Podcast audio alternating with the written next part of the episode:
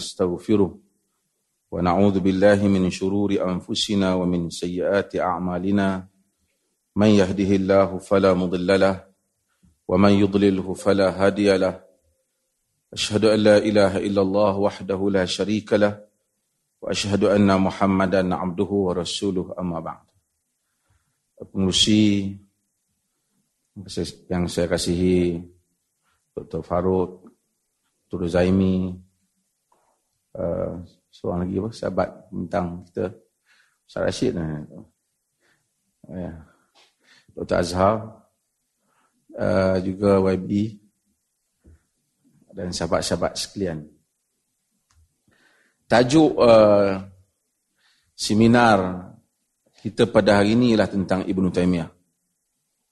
Isu Ibn Taymiyah ini dalam 2-3 bulan yang lepas agak panas. Kerana ada beberapa orang yang sibuk memperkatakan tentang Ibn Taymiyah untuk dikaitkan dengan keganasan. Tapi duka ceritanya, eh, sekarang isu sudah agak reda kerana beberapa siri Uh, uh, forum dan juga ceramah yang kita anjurkan berhubung dengan Ibn Taymiyah dan juga ARF telah mengambil satu inisiatif yang bagus untuk anjur pada hari ini juga. Tapi duka ceritanya ialah dua tiga orang yang sibuk memperkatakan tentang Ibn Taymiyah itu untuk dikaitkan dengan pengganas, kita tak dengar pula dia bercakap tentang keganasan Rohingya ini. Keganasan uh, isu-isu yang membabitkan pembunuhan terhadap orang Islam yang berlaku di Myanmar.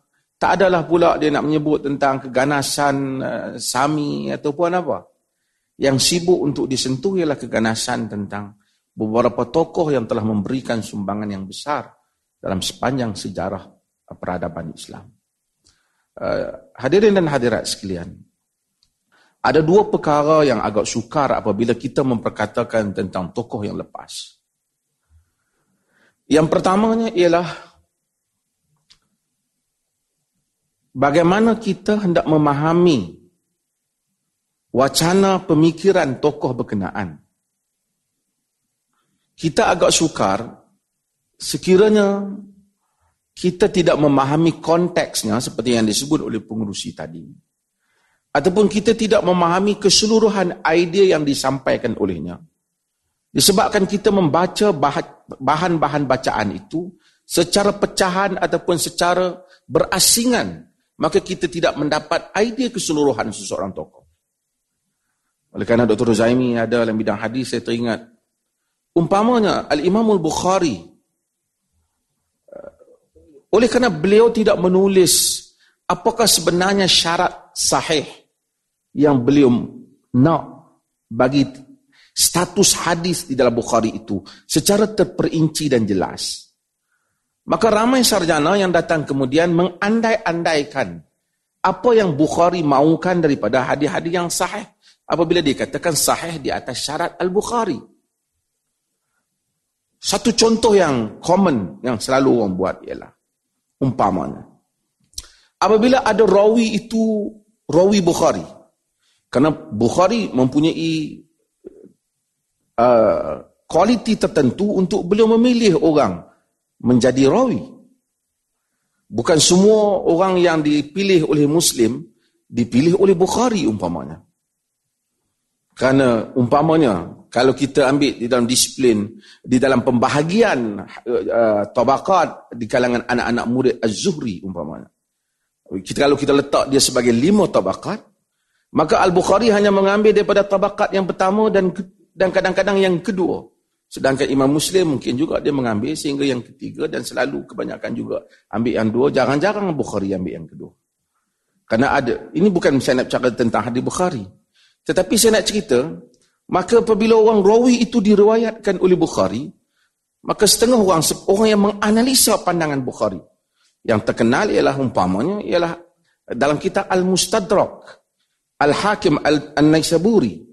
Beliau menyatakan dia buat satu kitab untuk menunjukkan hadis-hadis yang mana Bukhari tidak riwayat tetapi mencapai status hadis Bukhari ataupun Muslim ataupun keduanya. Tetapi para penganalisa menganalisa menyatakan apa yang didakwa oleh Al-Hakim itu tidak semuanya benar dan banyak yang tidak tepat. Contohnya, contoh yang common yang selalu kita kebanyakan tahu. Ada rawi Bukhari dalam satu hadis tu kalau ada kesemua tu rawi Bukhari. Al-Hakim menyatakan hadis ini sahih di atas syarat Bukhari kerana rawi-rawi itu semuanya rawi Bukhari. Contoh komennya ialah umpamanya Sufyan bin Husain. Sufyan bin Husain ialah rawi yang thiqah, yang dipercayai. Dia meriwayatkan uh, dia merupakan rawi Bukhari. Az-Zuhri, Az-Zuhri tidak ada orang mempertikaikannya. Az-Zuhri juga rawi Bukhari. Tapi apabila ada hadis yang Al-Hakim lihat diriwayatkan oleh As-Sufyan bin Husain daripada Az-Zuhri dia menyimpulkan bahawasanya hadis ini memenuhi syarat Bukhari kerana Sufyan bin Husain rawi Bukhari dan Az-Zuhri juga rawi Bukhari. Tetapi ahli-ahli hadis setelah menilai menyatakan andaian Al-Hakim itu tidak tepat. Sekalipun kedua-duanya rawi Bukhari, tapi Bukhari tidak pernah mengambil hadis yang diriwayatkan oleh Sufyan bin Husain daripada Zuhri. Walaupun dia tahu, dia tak pernah ambil. Walaupun Sufyan bin Husain itu siqah, tetapi hadis-hadisnya daripada Zuhri dianggap lemah. Kerana kerana Sufyan bin Husain hanya bertemu dengan Az-Zuhri satu musim iaitu ketika musim haji. Jadi didapati riwayat-riwayat yang Sufyan bin Husain ambil daripada Zuhri kebanyakannya tidak kuat lemah dan ada kekeliruan.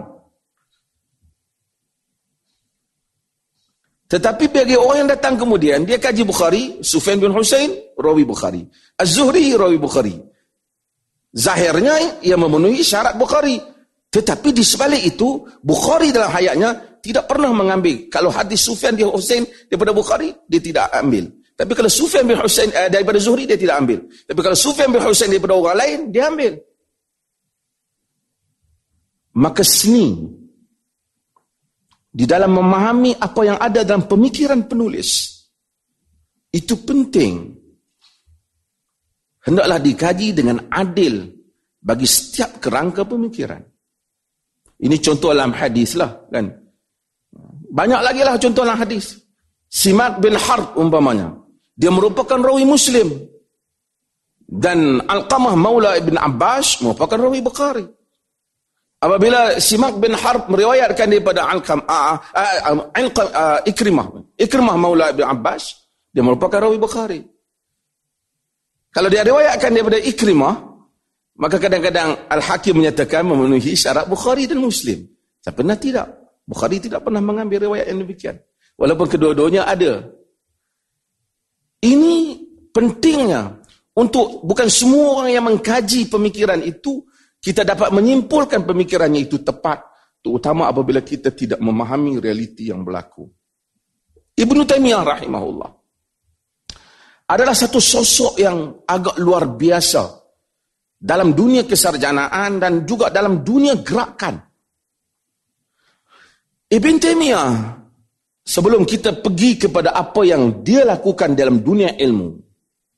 Ibn Taymiyah ini selalu saya sebut, dia telah melakukan dua perkara yang bahaya dalam hidup dia. Dan kedua-dua ini bahaya untuk sesiapa saja. Kalau kita nak melakukan reform, pembaharuan, kita boleh buat pembaharuan dalam macam-macam. Pembaharuan dalam desain kereta, baju, apa saja, rumah, orang tak gaduh. Marketnya luas. Kita boleh kerja dengan syarikat ni, tak mahu kita kerja dengan syarikat lain. Kereta ni buat, kereta tu buat, desain kereta baru, oh tak gaduh. Tapi dua bidang, jika kita cuba masuk, kita akan menanggung risiko yang besar. Satu, jika kita cuba buat pembaharuan di dalam politik.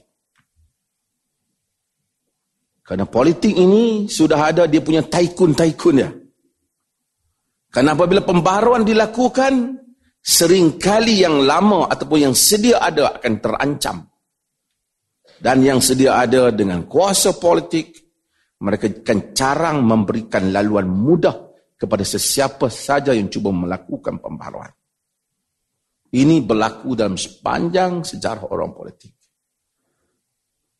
Yang kedua ialah jika kita cuba melakukan pembaharuan di dalam agama. Tajdid ataupun reform di dalam agama. Kerana ini adalah pembaharuan yang bahaya. Kerana di dalam agama itu juga sama. Sudah ada dia punya taikun-taikun dia. Sudah ada orang-orang di situ. Kerana pembaharuan dalam dua bidang ini akan menyebabkan membabitkan bukan soal marketing pembeli tapi membabitkan seorang soal pengikut. Politik bergantung dengan sejauh mana orang mendukung sesuatu idea politik dan menyokong sesebuah kerajaan. Dan kestabilan sesuatu mazhab dan aliran juga sama.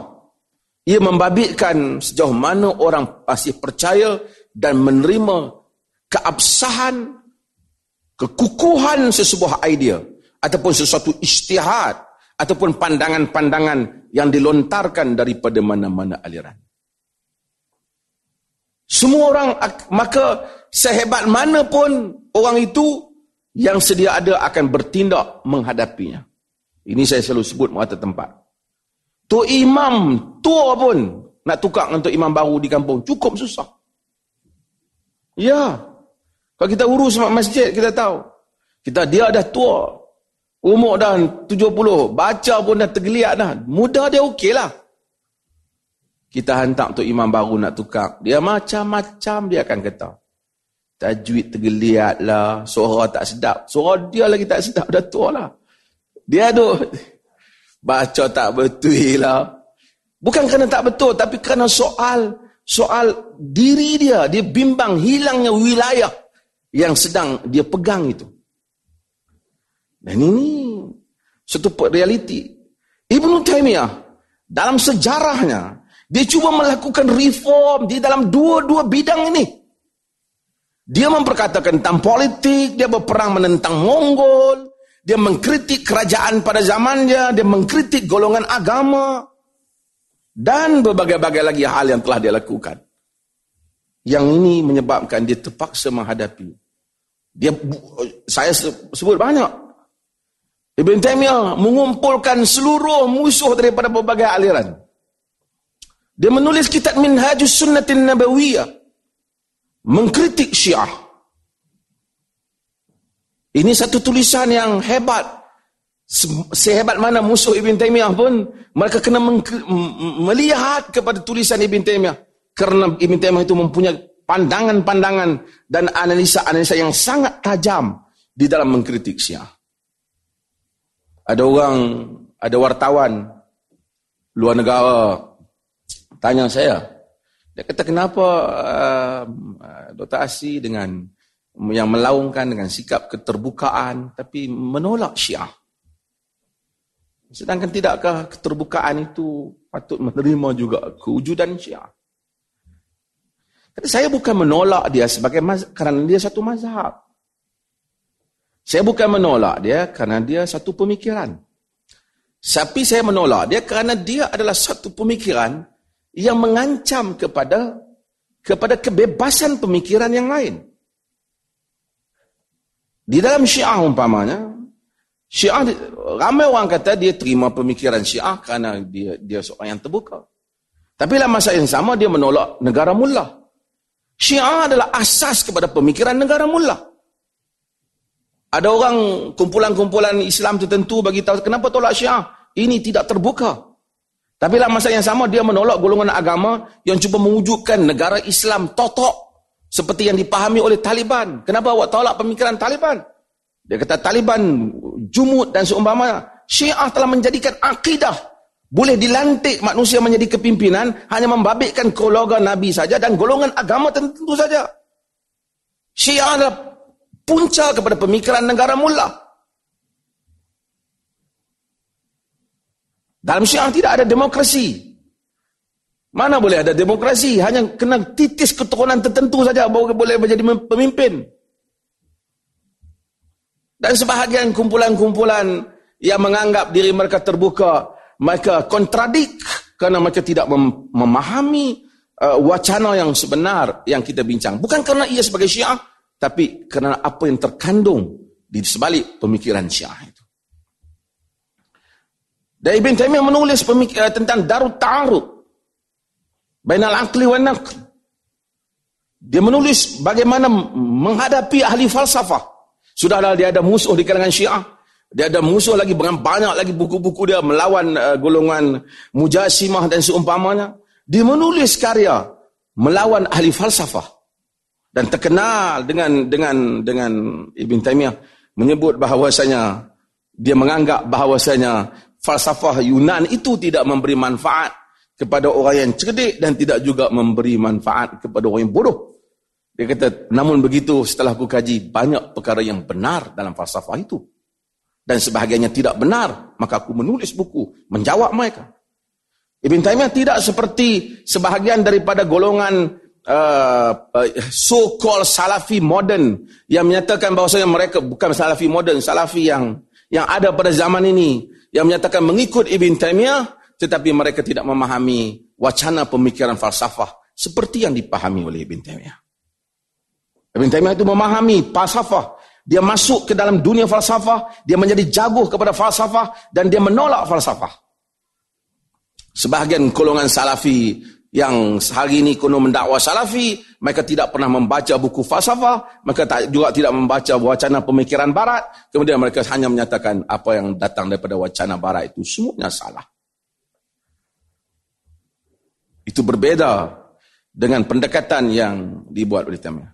Ibn Taimiyah dengan menghormati eh, juga sumbangan Muhammad bin Abdul Wahab tapi saya juga sering menyebut apa yang disebut oleh sebahagian tokoh bahawasanya Ibn Taymiyah itu hendaklah dilihat. Wacana Ibn Taymiyah itu hendaklah dilihat daripada karya-karya Ibn Taymiyah sendiri. Lautan karya Ibn Taymiyah itu sendiri. Jangan dilihat daripada mata Muhammad bin Abdul Wahab. Dia mempunyai konteks yang tersendiri tetapi Ibn Taymiyah itu akan kelihatan sempit jika dilihat pada mata Muhammad bin Abdul Wahab. Tapi Ibn Taymiyah itu akan luas jika dilihat pada karya Ibn Taymiyah sendiri. Sebab itu baca, hatta Al-Bani juga mengkritik, membezakan antara keilmuan Ibn Taymiyah dan Muhammad bin Abdul Wahab. Ibn Taymiyah itu ahli di dalam hadis, ahli di dalam fiqh. Sementara Muhammad bin Abdul Wahab kata Al-Bani sendiri, dia juga tidak begitu jago dalam fiqh. Tidak juga dia mengetahui ilmu yang mendalam dalam hadis.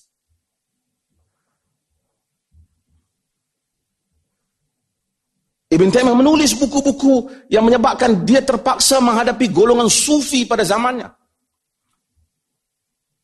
Al-Furqan baina awliya'ir rahman wa awliya'is wa awliya'is syaitan. Pembeda antara uh, wali-wali Tuhan dan wali-wali syaitan. Mengkritik golongan sufi. Sedangkan dia antara tokoh-tokoh sufi. Ibn Taymiyah itu sufi.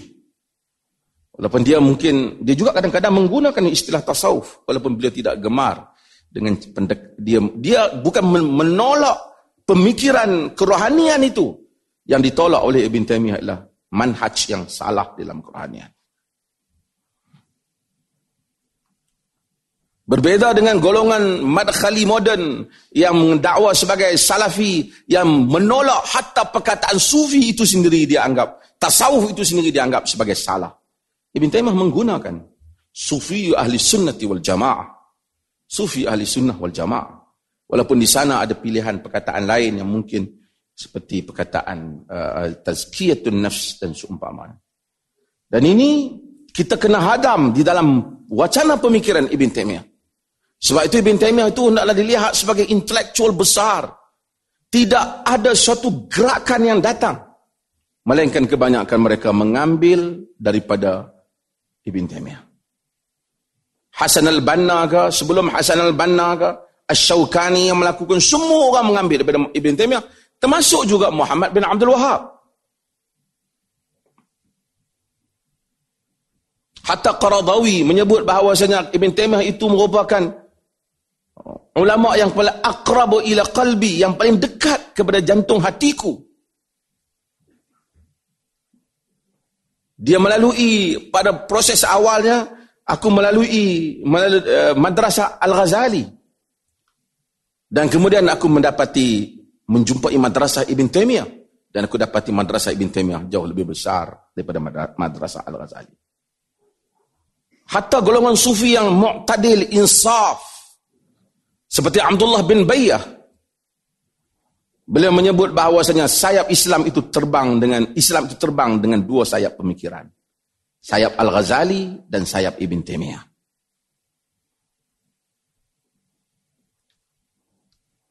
Mari satu orang pergi kerja di KDN ke apa. Baca apa, duk pergi habak kata Bin yang suruh bunuh orang. Sebut pun sengit lagi cerita besar. Ini wacana ini ialah wacana pemikiran ilmu. Ia bukan wacana keselamatan. Keselamatan hanya boleh dirumuskan. Ibn Taymiyah lahir pada 1210 ataupun 12 Rabiul Awal 661 dan meninggal pada tahun 728 Hijrah.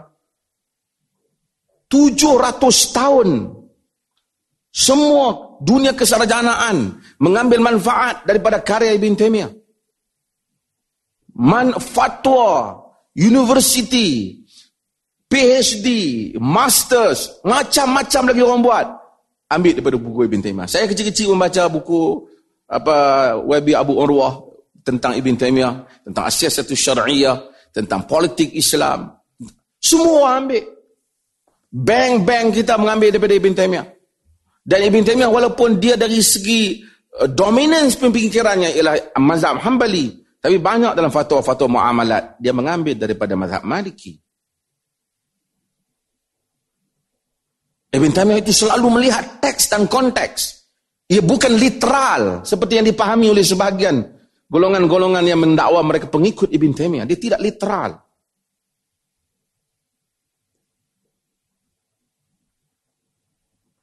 Tujuh ratus tahun lebih orang mengambil manfaat. Mari dua tiga hari budak-budak ni habak. Kerana Ibn Taymiyah lah orang bunuh orang. Jadi baca buku Ibn Taymiyah, tu jadi mengganas. Dia yang ceramah ganas tu dia baca buku siapa?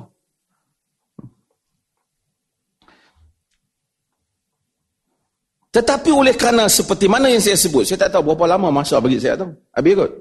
Habis dah tu. Ha? Habis abang? Sampai berapa?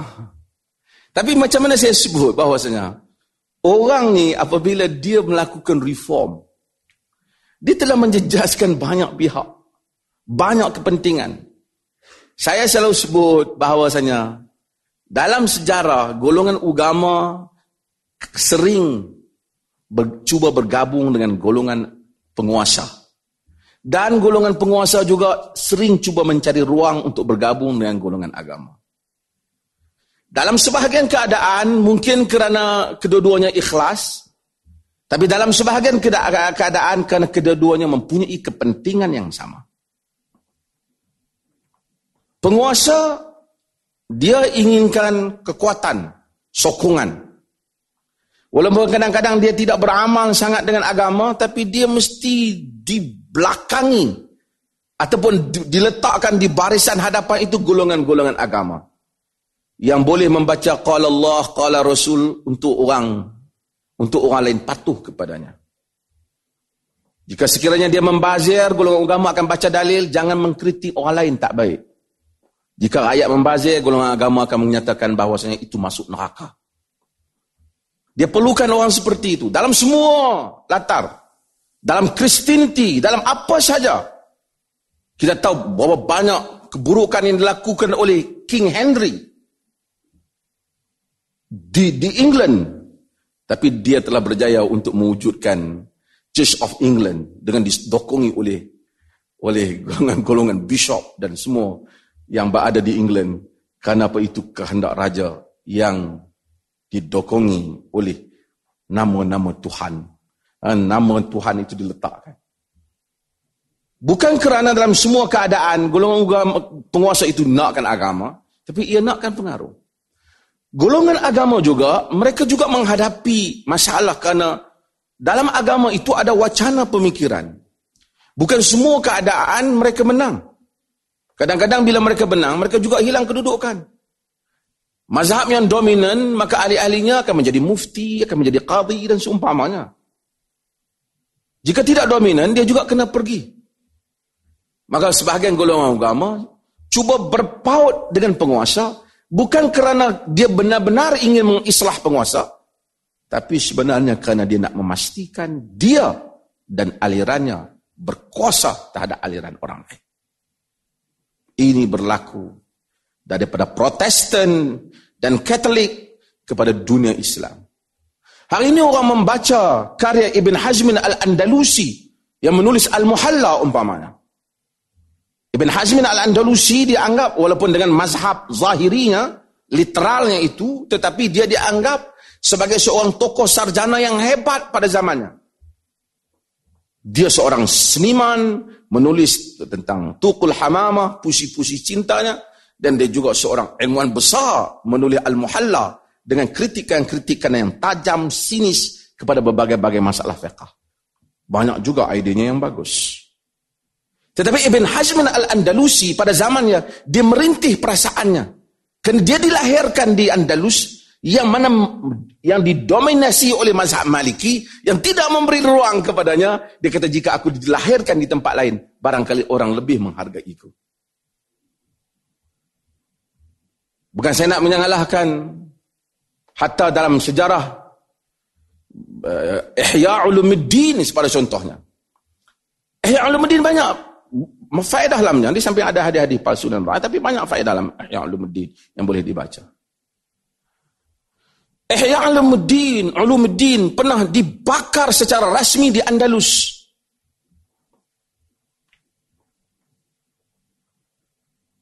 Yusuf al-Ali Tashfin dalam masa pemerintahannya dengan nasihat oleh Qadi bin Hamdin telah membakar di Cordova secara rasmi Ihya Ulumuddin dan dianggap sebagai kitab yang salah menyesatkan ketika itu dengan tuduhan eh, terutamanya yang perkara yang membabitkan persoalan perbincangan tentang alam ruh di dalam Ihya Ulumuddin. Tetapi apabila anak murid Al-Ghazali Al-Qadi Abu Bakar Ibn Al-Arabi kembali menjadi jago besar di Andalus, Ulumuddin kembali diangkat di Andalus. Dibaca semula di Andalus. Maka kita mesti melihat penolakan-penolakan pandangan yang dilakukan oleh golongan agama itu rentetan daripada kerana persaingan kuasa ataupun rentetan daripada kehendak pemerintah atau benar-benar ia wacana agama, wacana pemikiran.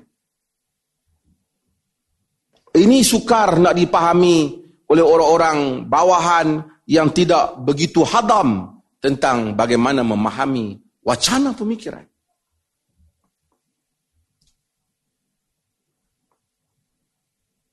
Banyak lagi tokoh-tokoh besar yang diambil tindakan pada zaman mereka. Kemudian dianggap jago. Al-Bukhari sendiri, dia tidak dibenarkan pada zaman dia. Untuk menyampaikan kuliah. Lebih kurang Dr. Rozami pada satu dua tempat. tak mahu abang diri sendiri, abang Dr. Rozami. pada zaman dia berkrisis dengan Muhammad bin Yahya al-Zuhli di Naisabur. Muhammad bin Yahya adalah alim besar. Merupakan tokoh besar di dalam Al-Jarh wa Ta'dil. Ilmu Jarh wa Ta'dil dianggap sebagai imam jarh wa ta'dil fi asrihi imam jarh wa ta'dil pada zamannya. Dia berkrisis dengan al-imam al-imam al-bukhari Muhammad bin Ismail al-Bukhari. Yang merupakan muridnya juga. Yang pada awalnya dia menerima kedatangan uh, al-Bukhari kemudian bersaing. Kemudian Bukhari terpaksa keluar daripada Naisabur Kemudian pergi ke Bukhara. Di Bukhara dia ditolak dan tak dibenarkan mengajar. Atas alahan Khalid bin Yahya yang merupakan abang ataupun adik kepada Muhammad bin Yahya. Sehingga ke akhir hayatnya Bukhari tidak dibenarkan untuk memberikan penyampaian ilmu. Dan dia mati dalam dibuang. Ditolak oleh masyarakat Naisabur. Bukan semua orang tolak. Tapi oleh kerana ulama dan penguasa bersatu, menolaknya. Dia tak dibenarkan mengajar.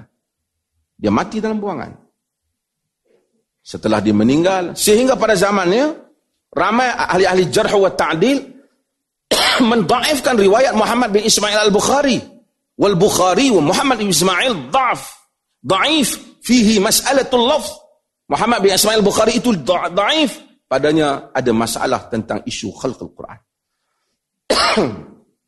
Akhirnya dunia berubah, orang menerima balik karya Bukhari. Kerana sebab itu saya rasa kita kena lihat bagaimana sesuatu wacana itu diangkat. Demikian hal yang berlaku kepada Ibn Taymiyah. Kalau mereka itu alul hadis saja, hanya menjawab satu dua soalan, telah menimbulkan masalah pada pemerintah. Bagaimana satu sosok yang telah terlibat mengkritik syiah, mengkritik sufi, mengkritik falsafah, turun ke medan perang, berperang dengan dengan mengemalai rakyat, buat bukan buat demo, perang. berperang, turun ke medan, berperang, menentang Tatar, bangkit, mengkritik pemerintah di hadapan. Uh, nanti kita tengok, eh, sehingga semua orang tahu tentang sejarah Khazan dengan Ibn Taymiyah. Apabila Ibn Taymiyah, eh, Khazan ketika itu merupakan uh, pemerintah yang menguasai Dimash, kemudian memanggil semua rakyat. Uh, dia kata dia masuk Islam dan ramai ulama hadirlah majlis makan. Dia buat satu majlis uh, uh, multaqa ulama' uh, Qazan buat dan kemudian ramai orang datang, ulama-ulama semua datang bagi makan. Ini disebut oleh Ibn Kathir dalam Abidayah wa Nihayah. Orang semua makan, Ibn Taymiyah tak makan. Kita tahu cerita ni dan semua orang uh, Qazan tengok, kenapa Qazan tengok kenapa orang lain semua makan, kau tak makan? Dia kata, Datuk Nenek kau lebih baik daripada engkau. Mereka dahulu tak mengaku Islam tapi mereka tidak buat benda-benda yang tak elok pada orang Islam. Engkau mengaku Islam, engkau rampas harta benda rakyat, kau curi harta benda mereka. Kemudian engkau jamu kami semua makan. Aku tak boleh makan.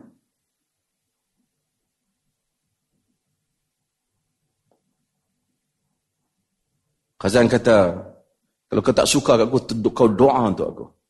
Dia doa dengan doa dia yang terkenal. Kalau Khazan ini berniat baik, kau tolong. Kalau dia berniat jahat, kau ambil tindakan pada dia, ya Allah. Terkenal dengan cerita tu. Semua ulama-ulama yang hadir mengangkat jubah mereka. Ibn Taymiyah bertanya, kenapa kamu semua mengangkat jubah kamu? Kata mereka, kami bimbang jika dia memancung kau. Darah engkau itu akan terkenal pada jubah kami yang elok ini. Maka inilah terkenal ulama yang menjaga jubah lebih daripada menjaga rakyat. Lebih daripada menjaga kepentingan negara.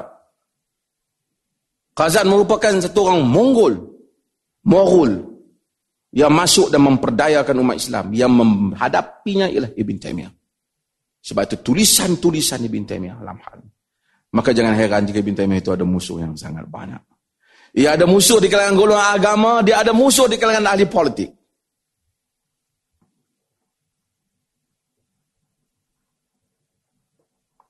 Dan orang banyak buat cerita tak benar.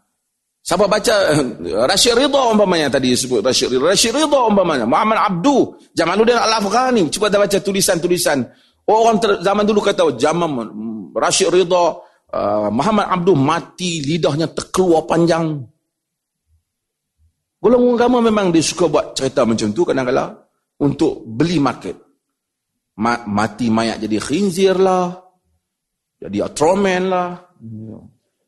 Apa-apa dia. Hmm.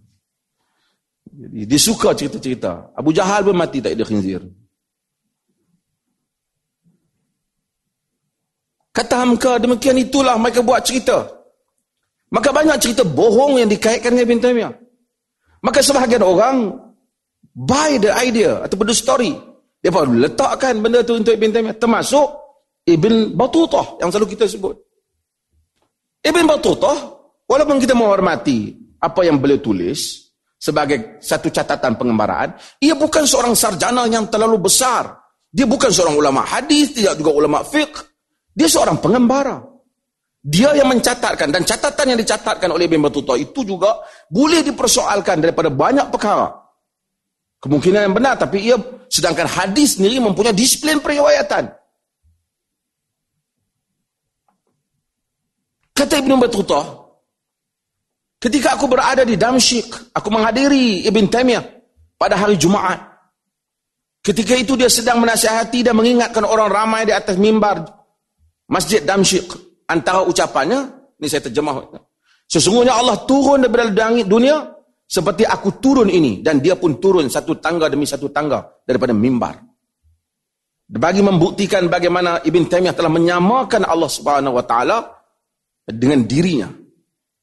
Ini kata Ibn Battutah. Tapi jika kita lihat Ibn Battutah telah bohong lagi cerita ini. Sama ada dia bohong, orang kemudian yang tolong catat untuk dia bohong, kita tak tahu. Karena beliau kata, beliau sampai di Damsyik ialah pada pada hari Khamis 19 Ramadan. Pada tahun 726 Hijrah. Sedangkan semua, Ibn Taymiyah ni anak-anak murid dia semua semua sejarawan. Ibn Kathir, Az-Zahabi, semua sejarawan besar. Mereka catat sejarah yang berlaku. Mereka menjadi rujukan dalam sejarah.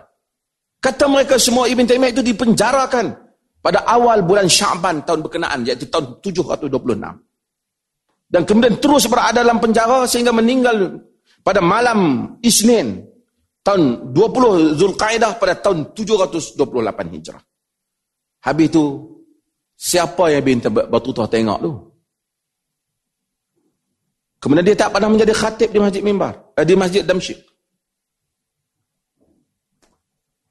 Mari orang kemudian baca buku, tengok Ibn Battuta kata, terus dituduh pada satu tokoh yang sumbangannya kitab Ibn Taymiyah itu sendiri lebih besar daripada diri dia sendiri. Lebih berat daripada diri dia nak ditimbang apa yang telah Ibn Taymiyah tulis. Hanya dengan satu kenyataan daripada satu orang pengembara seperti Ibn Battuta kemudian dibuat keputusan untuk seorang sarjana yang besar.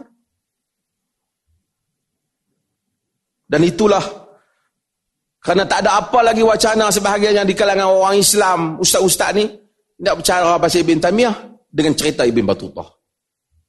Wacana pemikiran politiknya, wacana pemikiran agamanya, penghujahan-penghujahan Ibn Taymiyah, isu maqasid syariah yang ditimbulkan oleh Ibn Taymiyah, isu kenegaraan yang dibangkitkan oleh Ibn Taymiyah, isu bagaimana tentang mengatur tentera, mengatur rakyat yang dibangkitkan oleh Ibn Taymiyah, tentang muamalah, hampir tidak ada bank, boleh tanyalah Dr. Ashraf Wajdi ke siapa yang terlibat kebanyakan perbankan hari ini memakai idea Ibn Taymiyah dalam pengurus, dalam fatwa-fatwa mereka. Secara spesifik, Ibn Taymiyah yang mengeluarkan pandangan itu. Dah habis tak Burung? Ah, terima kasih banyak. Kalau tidak lagi lama saya cakap.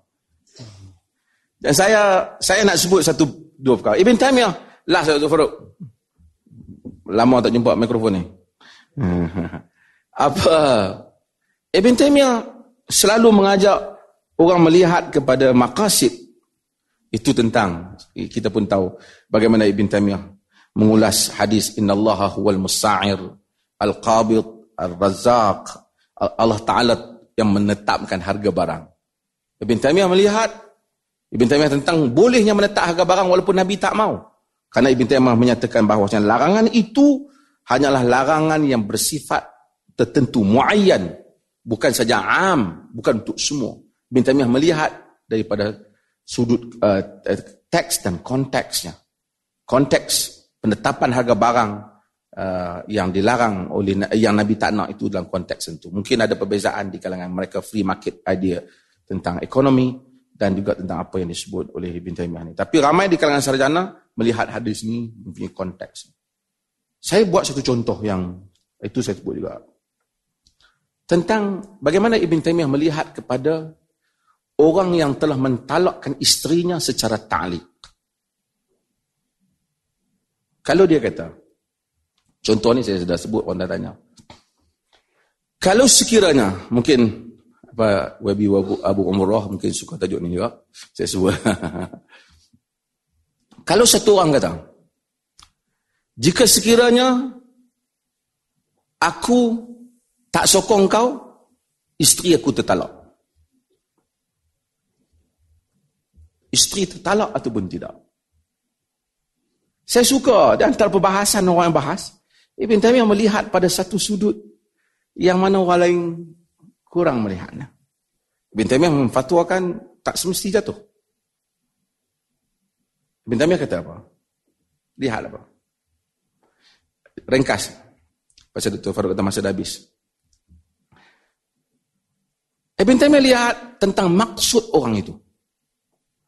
Adakah maksud dia hendak mentalakkan isteri ataupun maksud dia dia tak suka talak isteri? Contoh. Kalau kita kata satu orang, kalau sekiranya aku tak bayar hutang kau, aku jadi Yahudi. Umpamanya. Adakah kerana dia suka jadi Yahudi ataupun kerana dia tak mau jadi Yahudi? Ha? Adakah kerana dia suka jadi Yahudi ataupun kerana dia tak nak jadi Yahudi?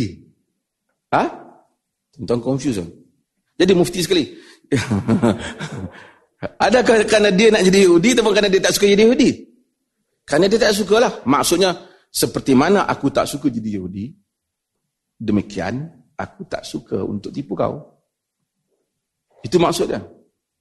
Katakanlah, di atas apa keadaan, tiba-tiba dia tipu juga kau tu. Dia menipu kau, tertipu kau, dia tipu. Adakah dia jadi Yahudi? Adakah dia jadi dia? Adakah agama dia tertukar? Tak. Dia mungkin boleh berdosa kerana dia telah buat satu percakaran yang begitu, cagaran yang demikian, tapi dia tidak menjadi Yahudi. Dia tidak terkeluar pada agama. Kerana daripada awal, dia tak suka. Bukan kerana dia suka. Tapi kalau dia kata, sekiranya aku buat hal ini, maka engkau tertalak. Kalau dia maksudkan tu kerana dia malu dah nak jadi suami, kalau dia buat macam tu, memang tertalak lah. Dia malu dah. Dia pun memang tak minat nak jadi suami dah. Kalau isteri dia buat begitu. Ataupun kalau dia buat begitu, dia dah tak minat. Tapi kalau dia nak beritahu kat isteri dia. Nak beritahu. Seperti mana aku tak mau talak isteri aku. Demikian aku tak akan bohong kau. Adakah dia maksud talak? Tiba-tiba. Jika kau tak datang hari ini. Isteri kau tertalak. Cepat cakap. Imam Malik ada kaul dia. Talakul mustakrah. Uh, uh, uh, uh, Laisa alal mustakrah talak. Talak. Tidak ada pada orang yang dipaksa itu talak. Ibn, Ibn, uh, Imam Malik telah fatwa hal ni. Jika tercabut bau dia diambil tindakan oleh khalifah. Kerana orang yang baik ah jatuh talak itu tak jatuh kerana dipaksa. Kata Imam Malik terkenal. Imam Malik larang hal yang dibuat dalam zaman pemerintahannya. Tapi yang saya nak ceritanya ialah kata Ibn Taymiyah dia maksudnya kalau dia tak suka maksudnya macam mana aku tak suka talak kau isteri aku demikian aku tak akan mungkin janji dengan kau dia nak letakkan satu cagaran sehingga kawan tu percaya. Tiba-tiba dia tak datang. Isteri dia tertalak atau tak? Kata Ibn Taymiyah tak. Kerana dia bukan maksud nak talak isteri dia. Tidak semudah itu nak menjatuhkan talak. Kerana kerana Ibn Taymiyah melihat kepada maksud bukan melihat kepada literal makna. Orang yang kata golongan pengikut Ibn Taymiyah itu literal pandangannya, dia yang lebih literal dalam pandangan Ibn Taymiyah itu sentiasa mendahului maksud, makasid agama dan itu merupakan satu kelebihannya. Bukan kata Ibn Taymiyah tidak ada kelemahan sebagai manusia, ada juga pandangan yang dikritik dan tak dipersetujui. Ini bukan masa saya hanya untuk berceloteh permukaan saja. Terima kasih banyak. Sekian. Assalamualaikum warahmatullahi wabarakatuh. Boleh dapat jelaskan tak apa sebenarnya? Thanks, Mr. Uh, any questions? You can take three questions first.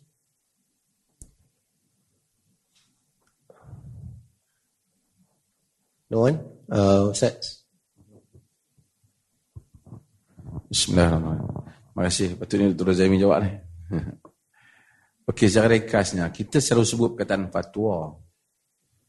Kita, fatwa ni maksudnya pandangan hukum lah. Itu yang orang Melayu guna perkataan petua tu sebenarnya daripada fatwa juga. Ini pandangan hukum ataupun pandangan agama. Biasanya fatwa ini diminta dalam perkara yang mana uh, tidak berapa jelas. Misalnya orang tak tanya fatwa apa hukum minum arak. Orang tak tanya. Ah.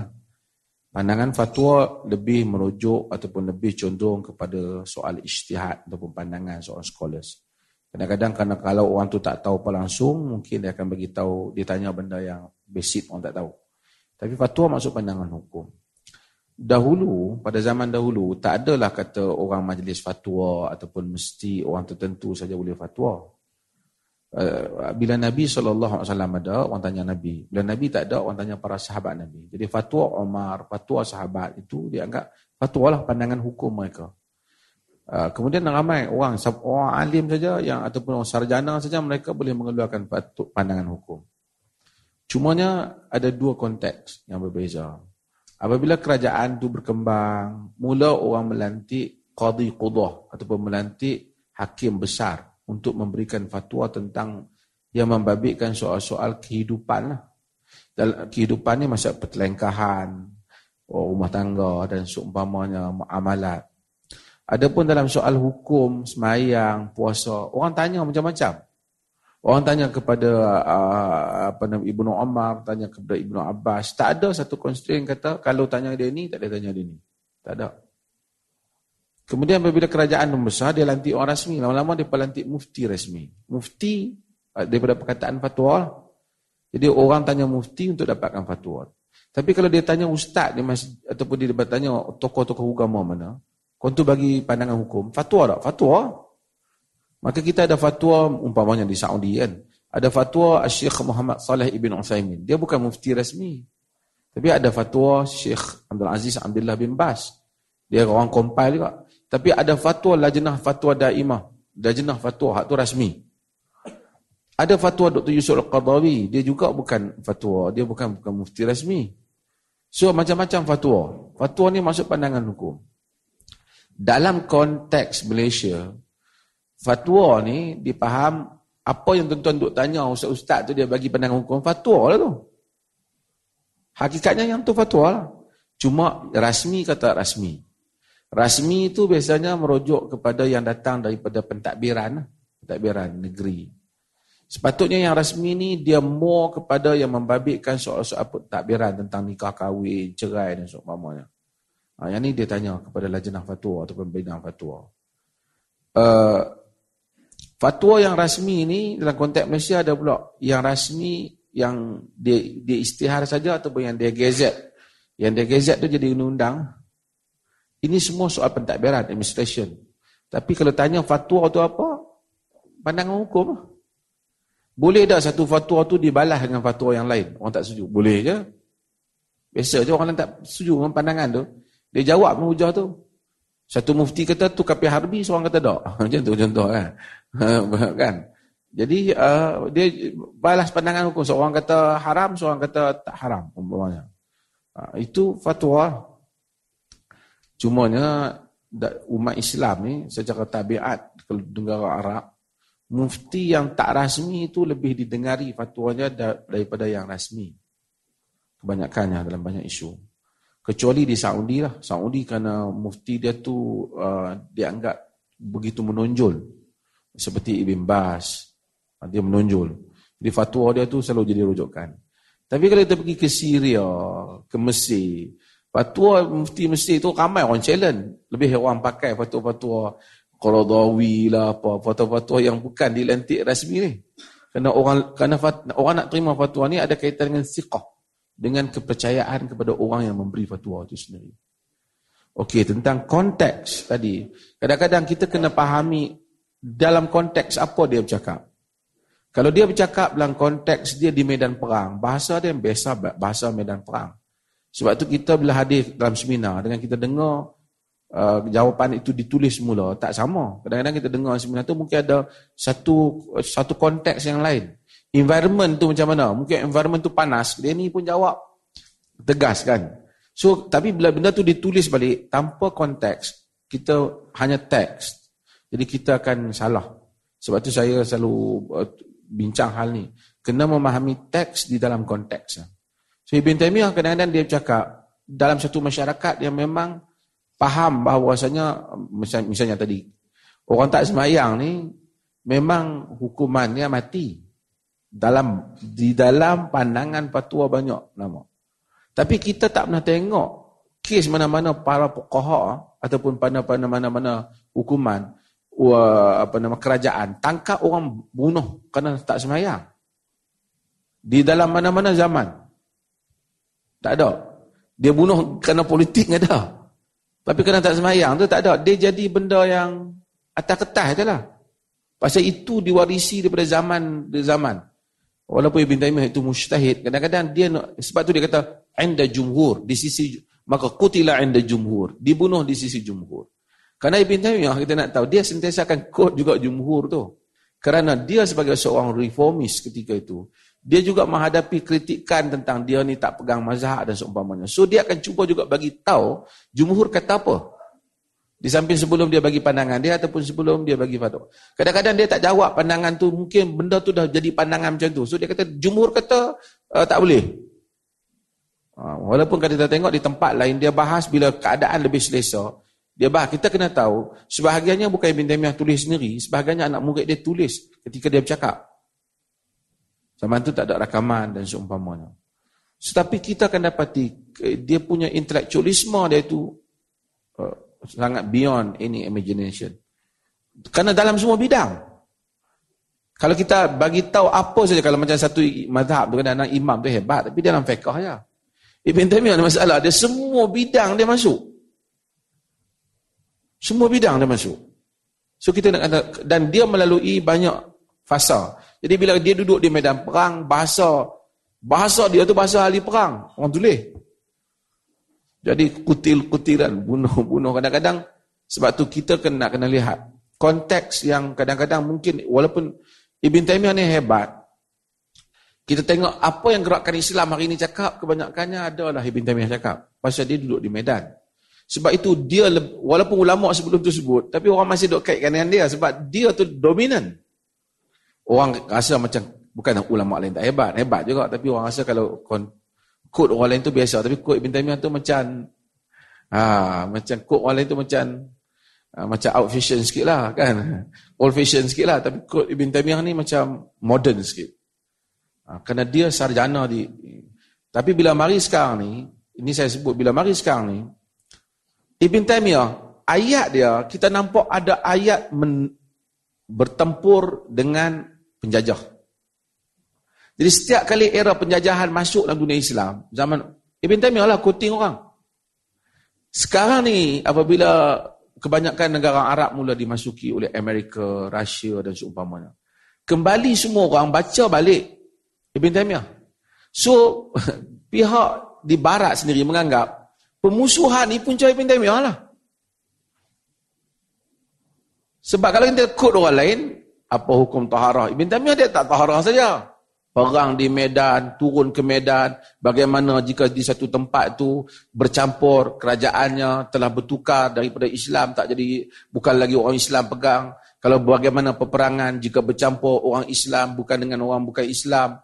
Bagaimana jika ditawar itu tentera orang Kristian. Ibn Taymiyah kata kalau dibebaskan Islam kena wajib bebaskan Kristian sekali. Dia terlibat dalam semua benda. So nak quoting orang lain macam tak ada Uh, so dengan itu maka barat sendiri menganggap bahawasanya Ibn Taymiyah Taymiyah adalah punca kepada idea bangkit uh, decolonization menyahkan penjajahan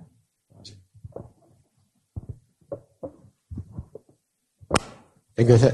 Uh, may I second question, please? Introduce yourself and where from?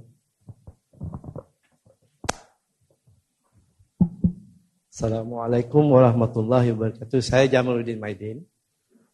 Uh, kalau orang tanya saya, kamu di mana? Saya selalu sebut saya ni Ali Abim. Itu saja yang Ali Abim. Abim. Ya. Kenapa? Itu mudah nak cerita lah. Saya nak tanya. Uh, kalau kita nak berbincang Ibn Tiyah sebagai political scientist. Hmm, uh, as a theoretician of Islamic vanguard, Islamic revolution. Macam mana kalau kita nak buat kajian tentang Ibn Abdimah sebagai political scientist? Ambil contohlah dalam political science, political term soal nilai demokrasi, demok, uh, the value of democracy. Macam mana kita nak uh, uh, apa nak mengkaitkan uh, Ibn Taymiyah itu sebagai political scientist, a theoretician on certain subject. Uh, boleh jelaskan pada kami bagaimana nak nak nak apa menghuraikan Ibn Taymiyah sebagai political scientist yang memang uh, cuba membuat teori-teori uh, yang tertentu. Yang demokrasi itself adalah satu istilah baru. Di zaman Ibn Taymiyah mungkin tidak ada. Tapi boleh tak uh, Dr. Mazhar, minta maaf sebut Dr. Mazhar ya, uh, nak mengkaitkan itu. Uh, dia sebagai political scientist, dia critical time tapi dalam konteks sekarang ni macam mana nak mengkaitkan? Assalamualaikum. Terima kasih. Uh, Ibn Taymiyah, dia bercakap tentang politik, saya ingat uh, orang lain ada bercakap, tulis lebih tebal. Saya buat satu pembandingan lah, minta maaf lah ke, ke, ke, kepada dua uh, mazhab-mazhab lain. Uh, Al-Mawardi umpamanya, daripada mazhab syafi'i. Dia menulis Al-Ahkam As-Sultaniyah. Al-Hakam Sultaniyah kalau kita lihat dia cara dia perbahasannya syarat pemerintah dan seumpamanya. Tapi saya dengan menghormati Al-Mawardi dengan demikian juga Al-Hakam Sultaniyah juga ditulis uh, oleh Abu Ya'la Al-Farra dengan makna yang sama dan dekatan yang ada sikit perbezaan tapi uh, macam dekat kan. Dia ada dua orang tokoh ni kadang-kadang ada tokoh-tokoh ni dia tulis buku dekat nak sama. Kita tak tahu siapa ambil siapa. Tapi kita rasa Al-Mawardi yang asas. Contoh yang lain ialah antara Al-Imam Ibn Hajar Al-Asqalani dia menulis Fathul Bari dengan Al-Aini Badruddin Al-Aini. Uh, dia menulis um, Umdatul Qari. Ramai orang kata uh, Al-Aini mencuri idea Ibn Hajar. Tapi kadang-kadang dia curi pun kalau kalau dia anggap dia curi dia rumus balik tu ada juga poin-poin dia yang menarik. Whatever lah. Mereka tulis Ibn Taymiyah juga tulis banyak tempat Cuma secara compilationnya orang orang masukkan tentang uh, Asia satu syar'iyah fi islahi ra'i wa ra'iyah yang ditulis oleh Ibn Taymiyah. Cuma Ibn Taymiyah punya penulisan dia mendekati soal benda praktikal. Al-Mawardi dengan menghormati dia, tapi saya rasa dia ada pengaruh, Ibn Taymiyah juga tidak lepas daripada pengaruh zamannya. Pengaruh Abbasiyah. Jadi kalau kita tengok syarat-syarat kepimpinan Al-Mawardi itu agak sukar lah kan. Antaranya mesti Quraisy, kan keturunan Rasulullah. Dan itu tidak pelik kerana Amawardi itu merupakan uh, qadi qada ataupun qadi kepada uh, kepada kerajaan Abbasi yang kerajaan itu terasnya ialah keluarga Nabi. Pasal Abbasiyah itu daripada Bani Abbas so syarat itu dia letakkan dan dia macam kalau syarat itu mesti penting bagi dia. Kan tapi kalau lihat orang yang bebas daripada daripada pemikiran itu seperti Ibn Khaldun umpamanya mempunyai pandangan yang lain tentang syarat pemerintah Ibn Taymiyah hidup kemudian lagi. Jadi dia zaman sudah bercampur. Jadi kita lihat umpamanya saya selalu tunjukkan apa yang Ibn Taymiyah sebut contohnya tentang siapa yang layak kan. Al-quwwah wal amanah ini yang dibangkitkan oleh Ibn Taymiyah umpamanya. Kekuatan, kemampuan, skill dan juga amanah. Dan Ibn Taymiyah bangkitkan kalau orang tu kuah lebih, kekuatan lebih, amanah kurang, amanah lebih apa skill kepimpinan kurang, uh, calon mana yang patut kita ambil. Ini semua dibahaskan oleh Taymiyah dengan pembahasan yang menarik. Uh, kerana dia dan dia kadang-kadang merata tempat uh, dia dia bahas. Kerana Ibn Taymiyah suka melihat sesuatu daripada konteksnya. Sesuatu daripada konteksnya. Uh, jadi saya saya rasa uh, banyak benda lah kalau kalau nak buat ramai dah orang buat lah tentang sebenarnya tentang politik uh, Ibn Taymiyah ni, pemikiran politik Ibn Taymiyah. So banyak perkara yang Ibn Taymiyah tunjulkan. Dan cumanya ada benda yang mungkin Ibn Taymiyah tak terbayang pada zaman dia. Uh, tapi dia menyentuh sebahagiannya. Kan? Ibn Taymiyah telah bayangkan kalau sekiranya satu negeri dulu undang-undang dia Islam. Uh, pemerintah di Islam. Kemudian tukar pemerintah bukan Islam. Undang-undang dia bukan Islam. Negeri itu nak consider apa? Masih kerana di Islam tu merujuk kepada pemerintahan kan merujuk kepada tanah wilayah yang pernah dikuasai. Ambil Palestin lah. Palestin ni nak kira bumi Islam ke bumi bukan Islam? Kan? So ini semua Ibn Taymiyah bahaskan kerana dia mengalami hal ni. Kena Mongol masuk ketika itu. Kena Mongol masuk. Panjang lah kalau kita nak wacana politik tentang Ibn Taymiyah. Ah, so saya ingat uh, cuma saya sebut tadi tentang soal nation state. Uh, ini mungkin kita lihat Ibn Taymiyah masih lagi ada idea bahawasanya uh, murtad dibunuh. Masuk orang murtad dibunuh. Kita saya tengok kebanyakan pandangan dia sama dengan dengan semua pandangan mainstream ketika itulah murtad dibunuh. Ha, mungkin kerana kemudian idea murtad tidak dibunuh ni bukan tak ada, ada. Uh, walaupun Ibn Taymiyah sendiri dia ada sebut macam pengecualian tertentu. Kerana adakah isu murtad yang tadi bunuh-bunuh dilihat kepada soal tukar agama ataupun dilihat soal uh, loyalty kepada society kepada uh, negara itu sendiri. Kerana dulu tak ada pasport, nak menentukan tu nak tentukan melalui apa. So ini juga satu perbahasan yang mungkin boleh diambil scattered pandangan Ibn Taymiyah di sana sini tentang politik. Ha. Terima kasih. Inshallah, do you have any questions? Yeah, please. Introduce yourself first. Okay, Assalamualaikum warahmatullahi wabarakatuh dan uh, selamat sejahtera. Saya Soleh Muhammad Rozi menyampaikan soalan daripada seorang kawan. Masalah saya dan sesetengah orang adalah konteks dibunuh di dalam fatwa-fatwa Ibn Taymiyah.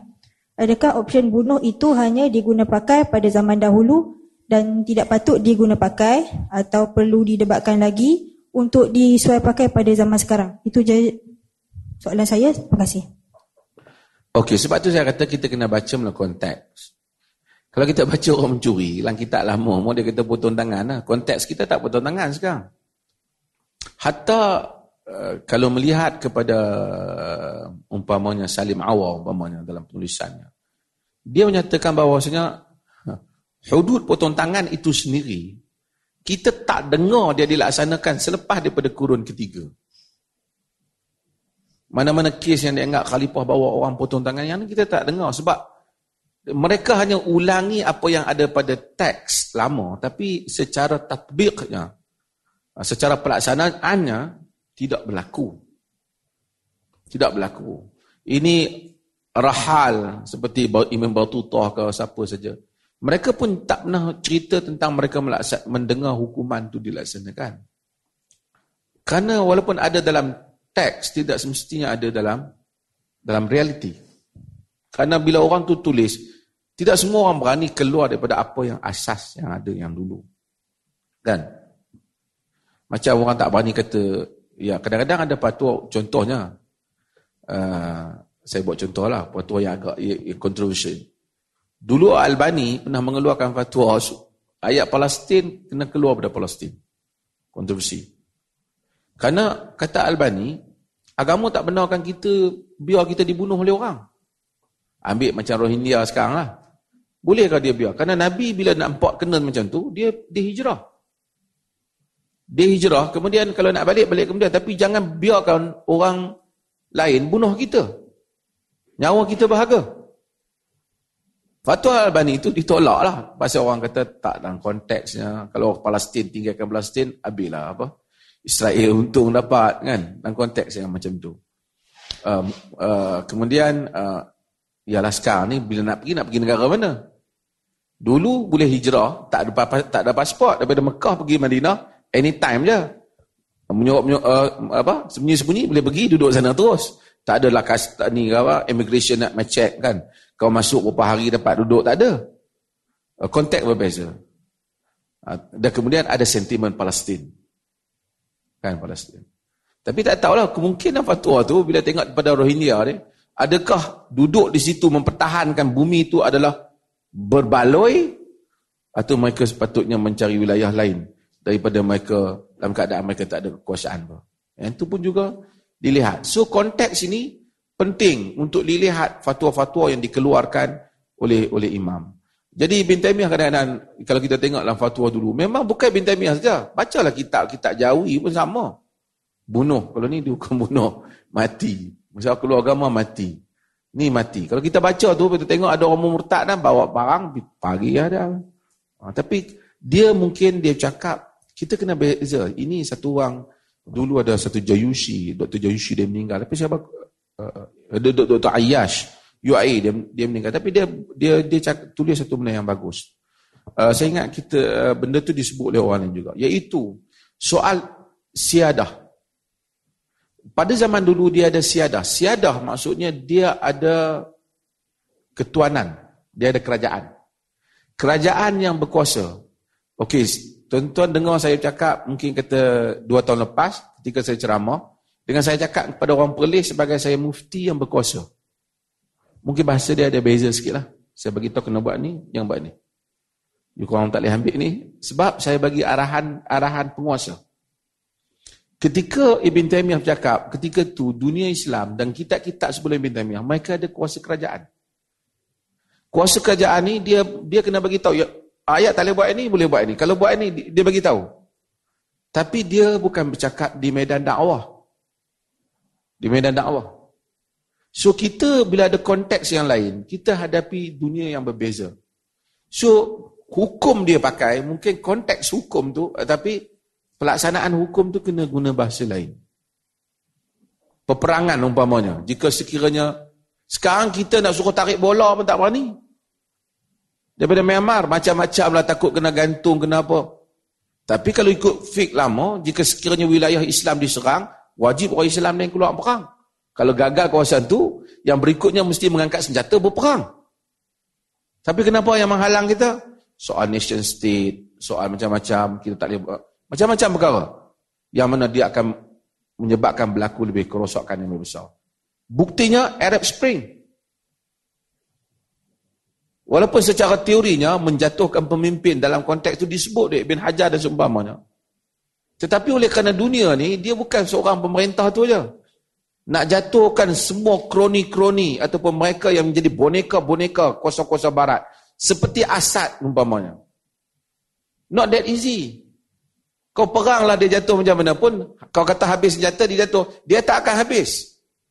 Pasal dia ada lagi kuasa lain yang di belakang dia.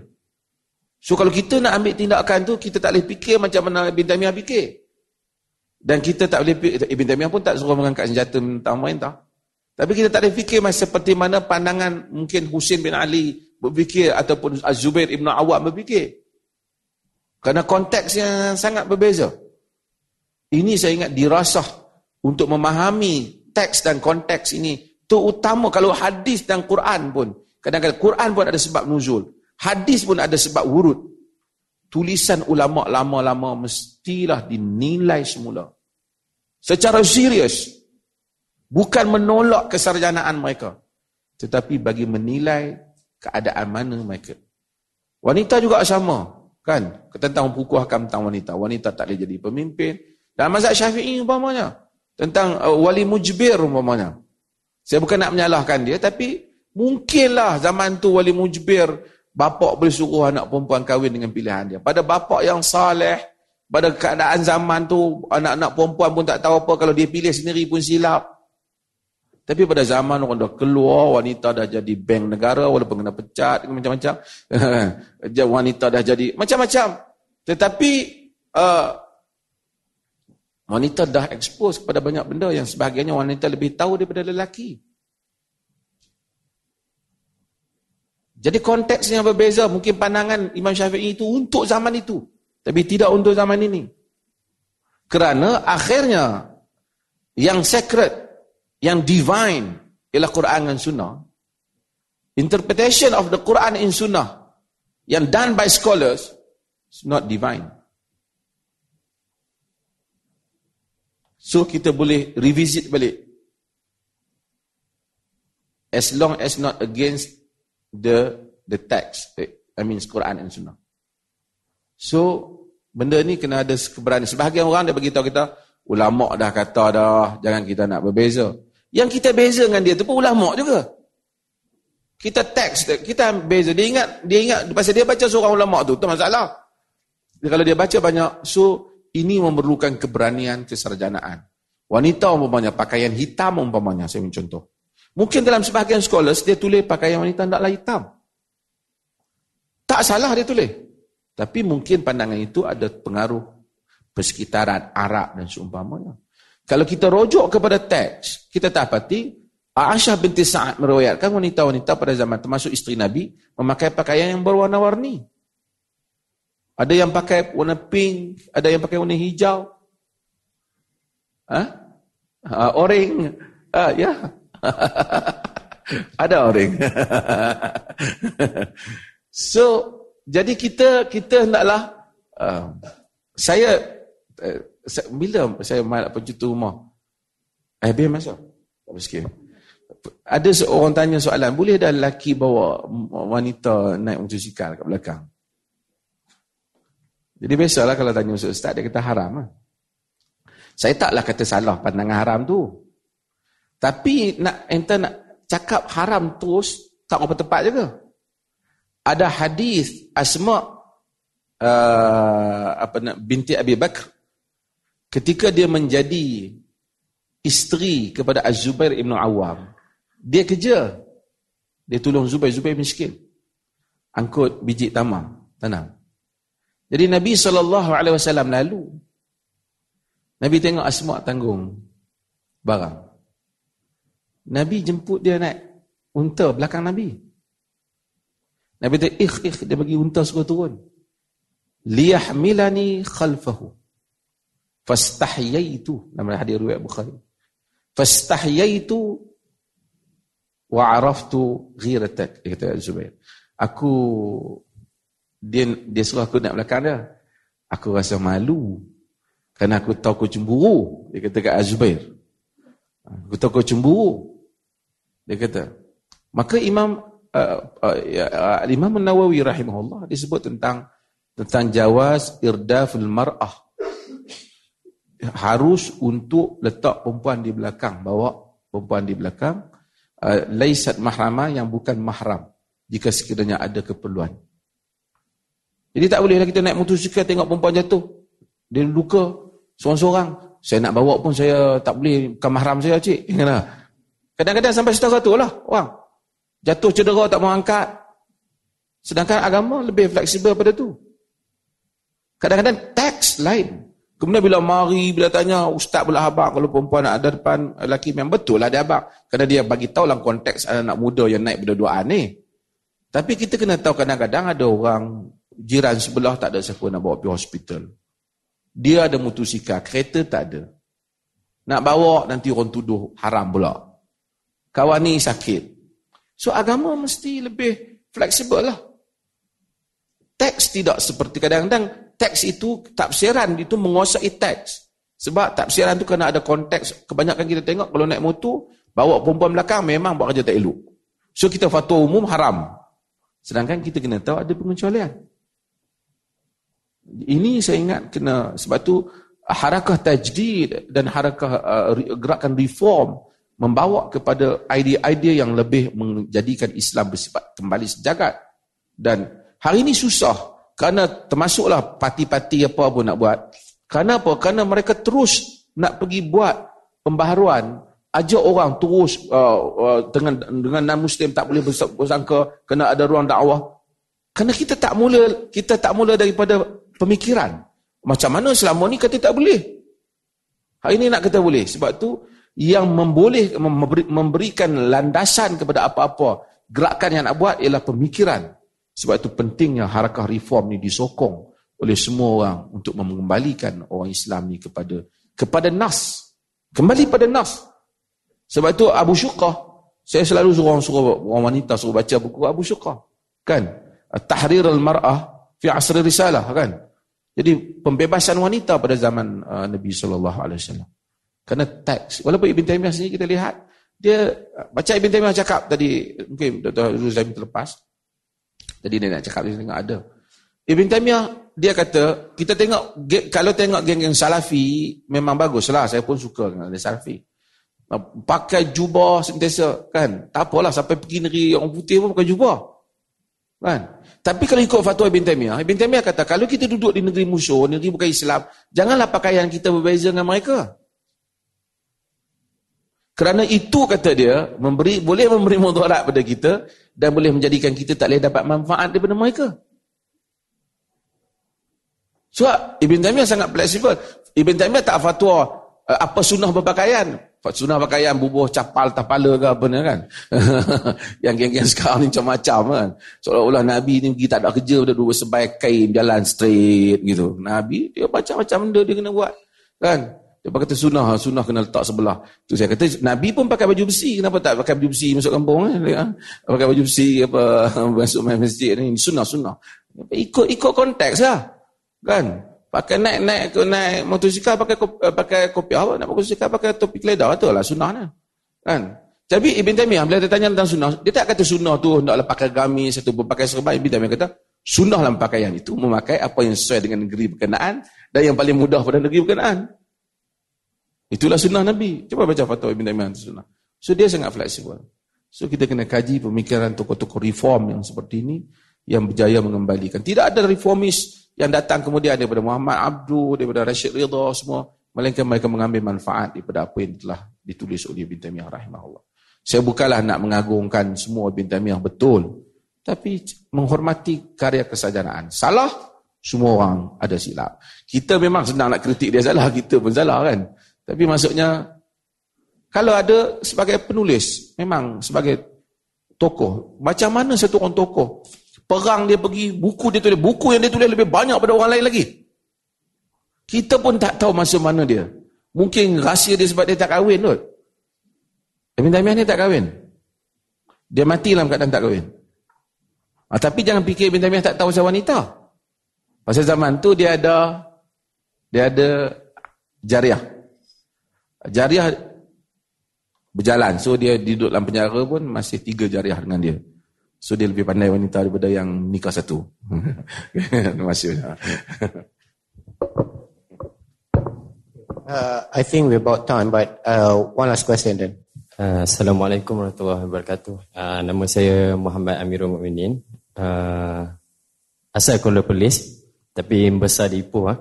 Uh, cuma saya nak tanya berkaitan dengan isu polemik hudud dan rang undang-undang 355 uh, atas dasar uh, Dr. Rozaimi ada menyebutkan tentang isu ekstremisme. Uh, apa yang kita lihat baru-baru ini saya rasa melalui pemerhatian saya begitu banyak perpecahan, pertelingkahan dan perbincangan yang berlaku atas uh, isu hudud dan undang-undang undang 355. Jadi uh, apakah uh, perkataan ekstremisme ni harus diletakkan atas kelompok atas yang membawa usul ini ataupun kepada mereka yang tidak faham ataupun di bawahnya uh, kerana ada yang sampai mengatakan patut ditanam di jirat dan sebagainya. Kemudian yang soalan kedua, adakah harus kita terus menyokong uh, usul ini atas dasar Allah melihat usul ataupun atas dasar kita harus tidak sokong kerana banyak kerugian daripada aspek perpaduan sebagai netizen dan juga rakyat Malaysia lah umumnya. Sekian mas. Panjang soalan ni kalau jawab tak habis sampai petang ni. Saya rasa dah Dr. Zaimi pun ramai dah ulas pandangan. Tak apalah siapa nak bawa apa. Cuma kita kena hati-hati tentang apakah gambaran Islam yang kita nak berikan? Apa gambaran Islam yang kita nak berikan? Ada sebahagian orang dia faham kalau ada wududnya maka Islam ni sempurnalah. Saya ingat tu pun tak berapa tepat. Banyak negara orang Islam ni ada yang buat wudud tapi tak Hasan Turabi buat dia tutup kedai dah. Tak tak teruskan. Bukan saya anti wudud ni. Kerana kita tak boleh pasang satu benda, kita terus pasang. Kita beli tayar uh, kereta apa Bentley, kita pergi bubuh kat potong jaga jahanam. Dia bukan masalah tak bagus tayar tu, tapi masalah kereta tu. Supaya sebab tu ini panjanglah kalau saya nak bahas. Jadi apa yang saya tak banyak benda banyak benda dalam Islam ni kita boleh bawa ke parlimen lah kalau nak bawa dasar pendidikan Islam, dasar hiburan dalam Islam, dasar kebajikan dalam Islam. Banyak benda lah kalau tanya saya. Tapi tak apalah whatsoever. Tapi saya nak cerita, tadilah sikit. Nak hukum orang tanam jerat, semua ni pun satu hal. Saya nak uh, sikit tentang Ibn Taymiyah. Tentang orang yang mati dalam keadaan tak beriman. Bukan saja Ibn Taymiyah sebut, orang lain sebut. Saya ini pun, saya takut mesej kita salah.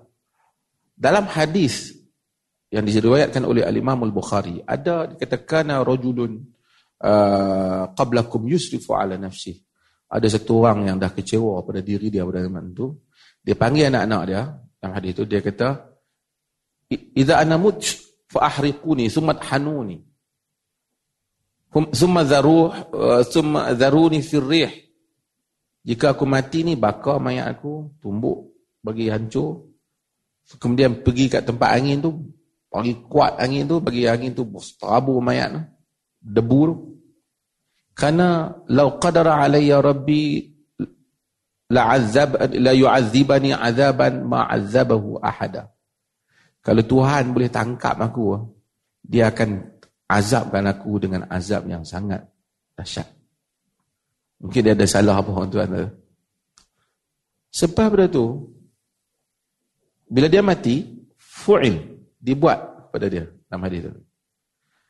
Fa amara Allahu al-ard faqala ijma'u li apa nak himpun Tuhan kata Tuhan perintahkan bumi himpun dia himpun debu-debu tu lah. Fa idza huwa qa'im. Jadi tiba-tiba dia berdiri di hadapan Tuhan. Tuhan tanya ma hamalaka ala ma sana'at? Apa yang menyebabkan kau buat? Dia kata khasyataka ya rabbi. Takutkan kau wahai Tuhan. Apa yang menyebabkan kau buat macam ni? Bakar mayat kau ni. Takutkan kau wahai Tuhan. Faghfaralah Tuhan ampun dosa dia Hadis ini saya sebut. Hadis ini telah menjadi perbincangan panjang di kalangan para uh, teologian, ahli-ahli perbahasan uh, akidah. Sebab dia ni ada dua kes dia. Pertama, dia boleh rasa Tuhan tak boleh tangkap dia. Kau macam mana pun, ha, dia rasa tak tangkap dia. Kemudian dia rasa dia lepas terlepas daripada hari kiamat. Macam mana Tuhan boleh ampun dia? Kata Ibn Taymiyah, Tuhan ampun dia, disebabkan kerana tak ada siapa bagi tahu akidah hak betul kat dia. So Tuhan maafkan dia punya kejahilan dia. Kemudian Ibn Taymiyah tambah lagi, Ibn Taymiyah kata kalau seperti dia diampunkan, semua ahli-ahli yang membahaskan masalah akidah ni, sekalipun mereka tersilap, mereka lebih berhak mendapatkan ampunan lebih daripada dia.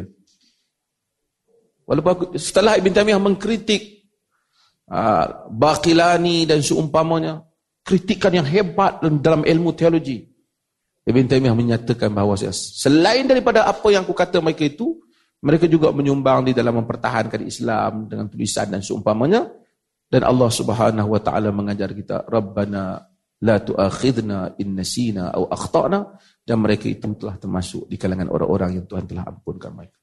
Itu kita kena baca tulisan dia sampai habis. Masa dia bahas tu kita lihat macam tak ada harapan dah. Tapi dia punya kesimpulan dia tu.